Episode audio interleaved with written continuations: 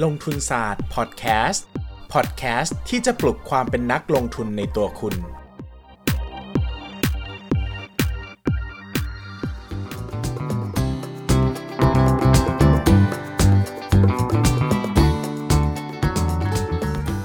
สวัสดีครับ ยินดีต้อนรับเข้าสู่รายการลงทุนศาสตร์พอดแคสต์รายการที่จะชวนทุกคนมาพัฒนาความรู้ด้านการเงินและการลงทุนไปด้วยกัน วันนี้นะครับขอพูดเรื่องราวที่ in trend สักหน่อยนะครับ เนื่องจากเมื่อประมาณ 2-3 วันที่ผ่านมานะครับทาง CPO CPF นะครับได้ประกาศโครงการซื้อหุ้นคืนนะครับอย่าง CPO เนี่ยประกาศด้วยวงเงิน 13,000 ล้านบาท แล้วก็จะทยอยซื้อเป็นเวลาหลายเดือนเลยนะครับก็หลายคนก็จะเริ่มสงสัยว่าเฮ้ยซื้อหุ้นคืนคืออะไรนะครับแล้วมันเป็นยังไงบ้างนะครับวันนี้ก็จะมาเล่าภาพแบ็กกราวน์ของการซื้อหุ้นคืนให้เพื่อนๆนักลงทุนฟังนะครับโดยจะเล่าถึงความแตกต่างกลไกนะครับในตลาดหุ้นไทยแล้วก็ตลาดหุ้นต่างประเทศด้วยนะครับ การซื้อหุ้นคืนเนี่ยก็คือการนำเงินสดในบริษัทไปซื้อหุ้นคืนจากผู้ถือหุ้นนะครับ ซึ่งโดยส่วนใหญ่เนี่ยก็จะเป็นกระบวนการซื้อหุ้นคืนที่เกิดในตลาดหลักทรัพย์นะครับก็จะนำเงินเนี่ยไปซื้อเหมือนเป็นนักลงทุนคนหนึ่งเลยนะครับแต่ซื้อในนามบริษัทของตัวเอง ดังนั้นก็จะกลายเป็นว่าบริษัท CPO ก็จะถือหุ้นของ CPO เองนะครับสิ่งที่เกิดขึ้นก็คือเหมือนซื้อหุ้นกลับคืนมาที่บริษัท ผู้ถือหุ้นจะลดน้อยลงนะครับคิดเหมือนตอนแรกมีผู้ถือหุ้น 5 คนนะครับสักพักบริษัทประกาศซื้อหุ้นคืน 1 หุ้นนะครับก็เงินจะหายไปส่วนหนึ่งอาจจะเหลือผู้ถือหุ้นสัก 4 คนนะครับ สิ่งที่เกิดขึ้นก็คือเงินสดในบริษัทจะต้องลดลงนะครับเพราะว่าจะต้องไปซื้อหุ้นคืน ส่วนอีกสิ่งหนึ่งที่จะเกิดขึ้นก็คือส่วนของผู้ถือหุ้นก็จะลดลงด้วยนะครับ ตัวหุ้นนะครับที่ชำระแล้วก็จำหน่ายแล้วนะครับ ที่ขายอยู่ในตลาดเนี่ยก็จะ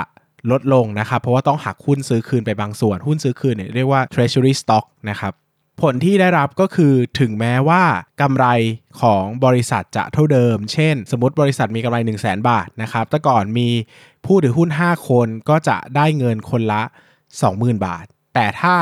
ซื้อหุ้นคือ 1 หุ้นนะครับ เหลือผู้ถือหุ้นแค่ 4 คน สิ่งที่จะเกิดขึ้นก็คือจะได้กำไรคนละ 25,000 บาท ดังนั้นกำไรต่อหุ้นจะเพิ่มขึ้นในทันที ถึงแม้ว่ากำไรของบริษัทจะเท่าเดิม อันนี้เป็นสิ่งที่นิยมทำนะครับ เพราะว่า ต้องเล่าแบ็กกราวน์ของประเทศสหรัฐอเมริกาก่อนนะครับ ประเทศสหรัฐอเมริกาเนี่ยเป็นประเทศที่มีการเก็บภาษีนะครับ การลงทุนค่อนข้างแพงนะครับ ไม่ว่าจะเป็นรายได้จากส่วนต่างราคาหุ้นหรือ capital gain หรือว่าเงินปันผลนะครับ ก็จะมีการเก็บภาษีที่ค่อนข้างแพงเลยประมาณ25-30%ขึ้นอยู่กับว่ายุคนั้นเป็นรัฐบาลใครนะครับผลลัพธ์ที่เกิดขึ้นก็คือการจ่ายเงินปันผลเนี่ยมีต้นทุนสูงมากนะครับ เพราะว่าตัวของผู้ถือหุ้นเนี่ยสมมติ สมมตินะครับว่าหักภาษี 25%เนี่ยได้เงินปันผลร้อยหนึ่งต้องหักเข้ารัฐไป 25 บาท ซึ่งแพงมากอย่างไทยเนี่ยจะโดนหักแค่ 10 บาทนะครับเมื่อคิดเป็นผลตอบแทนแล้วเนี่ยมันจะหายไปเยอะมากเป็น 10%นะครับผู้ถือหุ้นในประเทศสหรัฐอเมริกาเนี่ยก็เลยไม่ได้นิยมการปันผลเป็นเงินมากนักนะครับ เพราะว่าการปันผลเป็นเงินเนี่ยทำให้เขาต้องเสียภาษีที่ค่อนข้างสูง กลไกที่เกิดขึ้นก็คือการปันผลภาษีเป็นหุ้นนะครับซึ่งอันเนี้ยก็ยังไม่ค่อยดีเท่าไหร่เพราะว่าก็ยังต้องจ่ายภาษีอยู่ดีนะครับสิ่งที่ดีที่สุดแล้วก็ผู้ถือหุ้นเนี่ยจะไม่ต้องเสียภาษีเลยก็คือ การนำเงินกลับไปซื้อหุ้นคืนนะครับการซื้อหุ้นคืนเนี่ยจะเพิ่มกำไรต่อหุ้นให้กับผู้ถือหุ้นโดยตรง ดังนั้นเนี่ยถ้าหุ้นเทรดที่ PE เท่าเดิม หรือว่าอัตราส่วนราคาต่อกำไรเท่าเดิมเนี่ยราคาหุ้นจะขึ้น เพราะว่ากำไรต่อหุ้นจะเพิ่มสูงขึ้น สิ่งที่ผู้ถือหุ้นจะได้รับก็คือ เงิน หรือว่าตัวมูลค่าหุ้นเนี่ยครับก็จะปรับตัวขึ้นไปตามกำไรที่มากขึ้นของหุ้นนั้นๆนะครับผู้ถือหุ้นก็จะมีความมั่งคั่งมากขึ้นจากราคาหุ้นที่เพิ่มขึ้น โดยไม่ต้องเสียภาษีเลยนะครับดังนั้นเนี่ย บริษัทไหนที่ซื้อหุ้นคืนอย่างสม่ำเสมอนะครับแล้วก็ไม่ปันผลเลยนะครับก็จะเป็นแง่ดีสำหรับคนที่ลงทุนในระยะยาวนะครับเพราะว่าเขาก็รอขายทีเดียวแล้วก็เสียภาษีทีเดียวไปเลย ไม่ไม่ต้องมาเสียทุกเสียภาษีทุกปีนะครับเพราะว่าถ้าเขาเสียภาษีได้เงินปันผลออกมาแล้วเสียภาษี แล้วจะกลับไปรีอินเวสต์ใหม่หรือไปซื้อหุ้นใหม่เนี่ยเขาก็เหมือนขาดทุนทันที 25%นะครับแต่ถ้าซื้อหุ้นคืนเนี่ยเขาจะไม่ขาดทุนเลย อันนี้คือสิ่งที่เกิดขึ้นนะครับ ดังนั้นเนี่ยต่างประเทศเนี่ยจะนิยมซื้อหุ้นคืนมาก โดยเฉพาะอเมริกานะครับที่ฐานภาษีสูงๆเนี่ยบางบางบริษัทก็ซื้อหุ้นคืนทุกปีแทนการปันผลไปเลยนะครับซึ่งอันนี้เนี่ยก็จะเป็นภาพปกติธรรมดาที่เกิดอยู่ในตลาดหุ้นต่างประเทศ ตัดกลับมาที่ไทยนะครับกลไกหนึ่งคือการเพิ่มกำไรให้กับผู้ถือหุ้น แต่กลไกเนี้ยไม่นิยมในประเทศไทย เพราะว่าตัวบริษัทในประเทศไทยเองเนี่ยไม่เสียภาษีแคปิตอลเกนหมายถึงเราซื้อหุ้นมา 10 บาทกำไรขึ้นไป 12 บาท เราขายปุ๊บเราก็ไม่เสียภาษีนะครับมันทำให้เราเนี่ยมีการซื้อขายเปลี่ยนมือหุ้นได้เร็วไม่ต้องไปกังวลเรื่องเงินปันผลหรือการถือระยะยาวมากนะครับ อีกแง่หนึ่งคือภาษีหักหน้าที่จ่ายของเราเนี่ยค่อนข้างต่ำคือ 10%แล้วหักแล้วจบเลยนะครับ เหตุผลตรงนี้ทำให้ภาษีจากเงินปันผลของเราไม่มากนะครับ พอไม่มากเนี่ยนักลงทุนจำนวนมากก็ยินดีที่จะได้เป็นเงินมากกว่า เพราะมันได้เงินสดออกมานะครับมันไม่ต้องไปรอให้ราคาหุ้นขึ้นไปตามมูลค่าพื้นฐานคือได้เงินแน่ ๆเลยนะครับนักลงทุนจำนวนมากก็ชอบ แล้วก็จะลงทุนในหุ้นที่มีการปันผลสูงๆนะครับก็จะกลายเป็นว่าภาพรวมการปันผลในประเทศไทยเนี่ยเป็นนกลไกที่ดีสำหรับบริษัทในตลาดหุ้น เพราะบริษัทไหนที่ปันผลเยอะเนี่ยก็มีโอกาสที่ราคาหุ้นจะขึ้นสูงไปตามเปอร์เซ็นต์ยิวนั่นเองนะครับคราวนี้บริษัทในประเทศไทยจะซื้อหุ้นคืนเมื่อไหร่นะครับภาพที่เราเห็นกันส่วนใหญ่ก็คือบริษัทในประเทศไทยจะซื้อหุ้นคืนก็ต่อเมื่อราคาหุ้นเนี่ยตกต่ำลงอย่างมาก ตกต่ำจนผู้บริษัทเนี่ยอาจจะรู้สึกว่า 1 ต้องการช่วยพยุงราคาหุ้นไว้นะครับเพราะว่าการมีเงินมาเป็นแรงซื้อเนี่ยก็จะช่วยทำให้ลดแบบความร้อนแรงของการลดลงของราคาหุ้นได้นะครับส ราคาหุ้นอาจจะตกต่ำลงมาก จนมันดูเป็นการลงทุนที่ดีมากในการจะซื้อบริษัทตัวเองนะครับอย่างบางบริษัทเนี้ยเทคโอเวอร์บริษัทอื่นเก่งๆนะครับต้องไปซื้อหุ้นที่ PE 20 30 บ้าง กลับมาซื้อหุ้นตัวเองหน่อยหุ้นตัวเองตอนนี้ 10% 10 PE 10 เท่าเองนะครับก็ดูคุ้มค่ามากที่จะลงทุนแบบนี้เป็นต้นนะครับ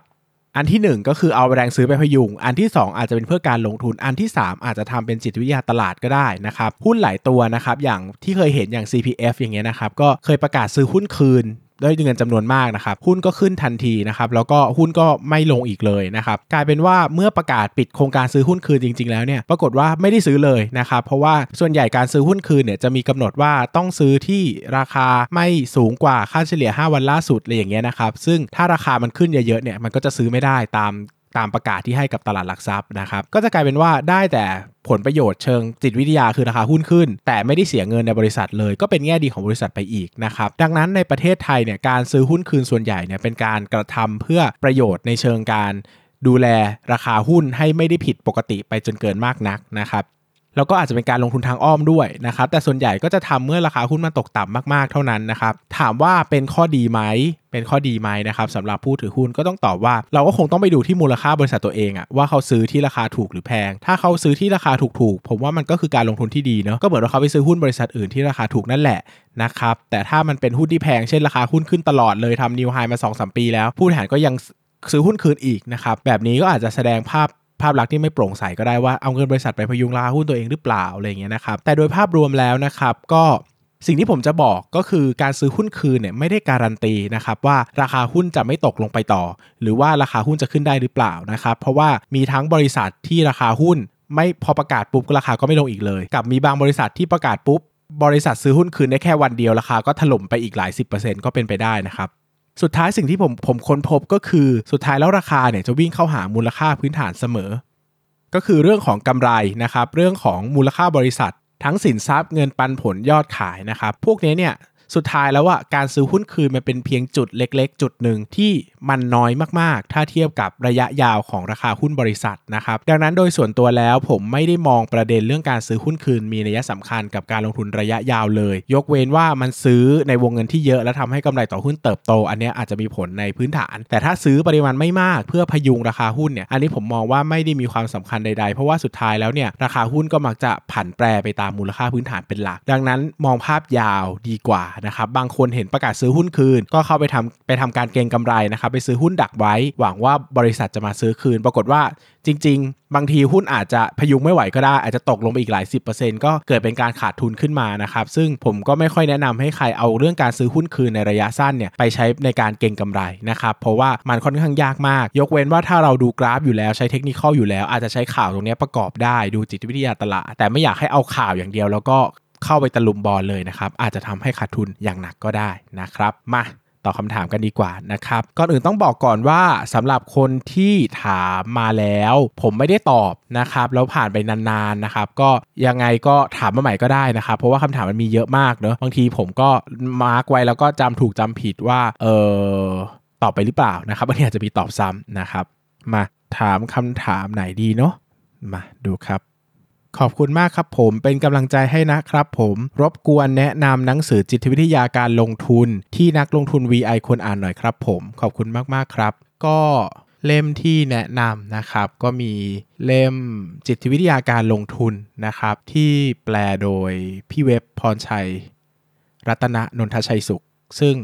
น่าจะหายากมากในท้องตลาดตอนนี้นะครับ แล้วก็เหมือนจะมีอีกเล่มหนึ่งนะครับ ชื่อว่า จิตวิทยาการลงทุนเหมือนกันนะครับ อันนี้น่าจะยังพอหาได้อยู่ แต่ผมจำสำนักพิมพ์ไม่ได้นะครับ เหมือนจะมีหลักๆอยู่ 2 เล่มนี้ แล้วก็อีกเล่มหนึ่งก็ได้เหมือนกันนะครับ แต่นี่เล่มนี้จะเน้นอ่านง่ายหน่อยนะครับ ชื่อว่าเอ่อ ของอาจารย์นพดลร่มโพนะครับเป็นเรื่องเกี่ยวกับหุ้นเหมือนกันชื่อเหมือนประมาณว่าเล่นหุ้นอย่างไร ไม่ให้ขาดทุนเลยประมาณนี้นะครับจำชื่อไม่ได้นะครับ แต่เสิร์ชชื่ออาจารย์นพดลร่มโพอะจะมีหนังสือจิตวิทยาการลงทุนหลายเล่มเลยนะครับจะมีเกี่ยวกับหุ้นตรงๆอยู่เล่มหนึ่งก็ซื้อมาอ่านกันได้นะครับก็ผมเชื่อมั่นว่าค่อนข้างจะ ตรงประเด็นอยู่นะครับสามเล่มหลัก ๆ ก็มีประมาณนี้ความจริง search เจอ search ว่าจิตวิทยาการลงทุนเนี่ยก็เจอหลายเล่มมากแล้วนะครับก็ลองเลือกมาส่วนใหญ่เนื้อหาไม่ค่อยต่างกันเท่าไหร่นะครับเพราะว่าหนังสือสายนี้ในท้องตลาดไม่ค่อยเยอะอยู่แล้ว แต่ถ้าอ่านภาษาอังกฤษได้นะครับผมแนะนำหนังสือตำนานเลยก็คือ Thinking, Fast and Slow นะครับอันนี้ก็คือเป็นไบเบิลเลยนะครับอ่านแล้วได้ประโยชน์เยอะมากเกี่ยวกับการตัดสินใจทั้งลงทุนและเรื่องอย่างอื่นด้วย ซึ่งส่วนใหญ่ก็เป็นนักลงทุน ที่อ่านมาหนังสือเล่มนี้แหละเป็นไบเบิลแล้วก็นำมาเขียนหนังสือหลาย ๆ เล่มที่เกี่ยวกับจิตวิทยาการลงทุนในระยะต่อมานะครับอะประมาณนี้สำหรับวันนี้ใครถามแล้วผมไม่ตอบถามอีกครั้งนะครับ ผมจะได้กลับมาตอบใหม่เพราะว่าคำถามมันเยอะมาก แล้วก็บางทีมันก็จำไม่ได้แล้วว่าตอบไปหรือยังเพราะความผมมาอ่านแล้วก็คุณว่าเหมือนเออตอบไปแล้วมั้งอะไรเงี้ยก็เออไอตอบหรือยังนะอะไรอย่างเงี้ยนะครับก็ถามกันเข้ามาใหม่เนอะนะครับสำหรับวันนี้ก็ดูแลตัวเองเนอะช่วงนี้ก็ตลาดหุ้นตกหนักก็รักษาตัวรักษาตัวกันนะครับ สวัสดีครับ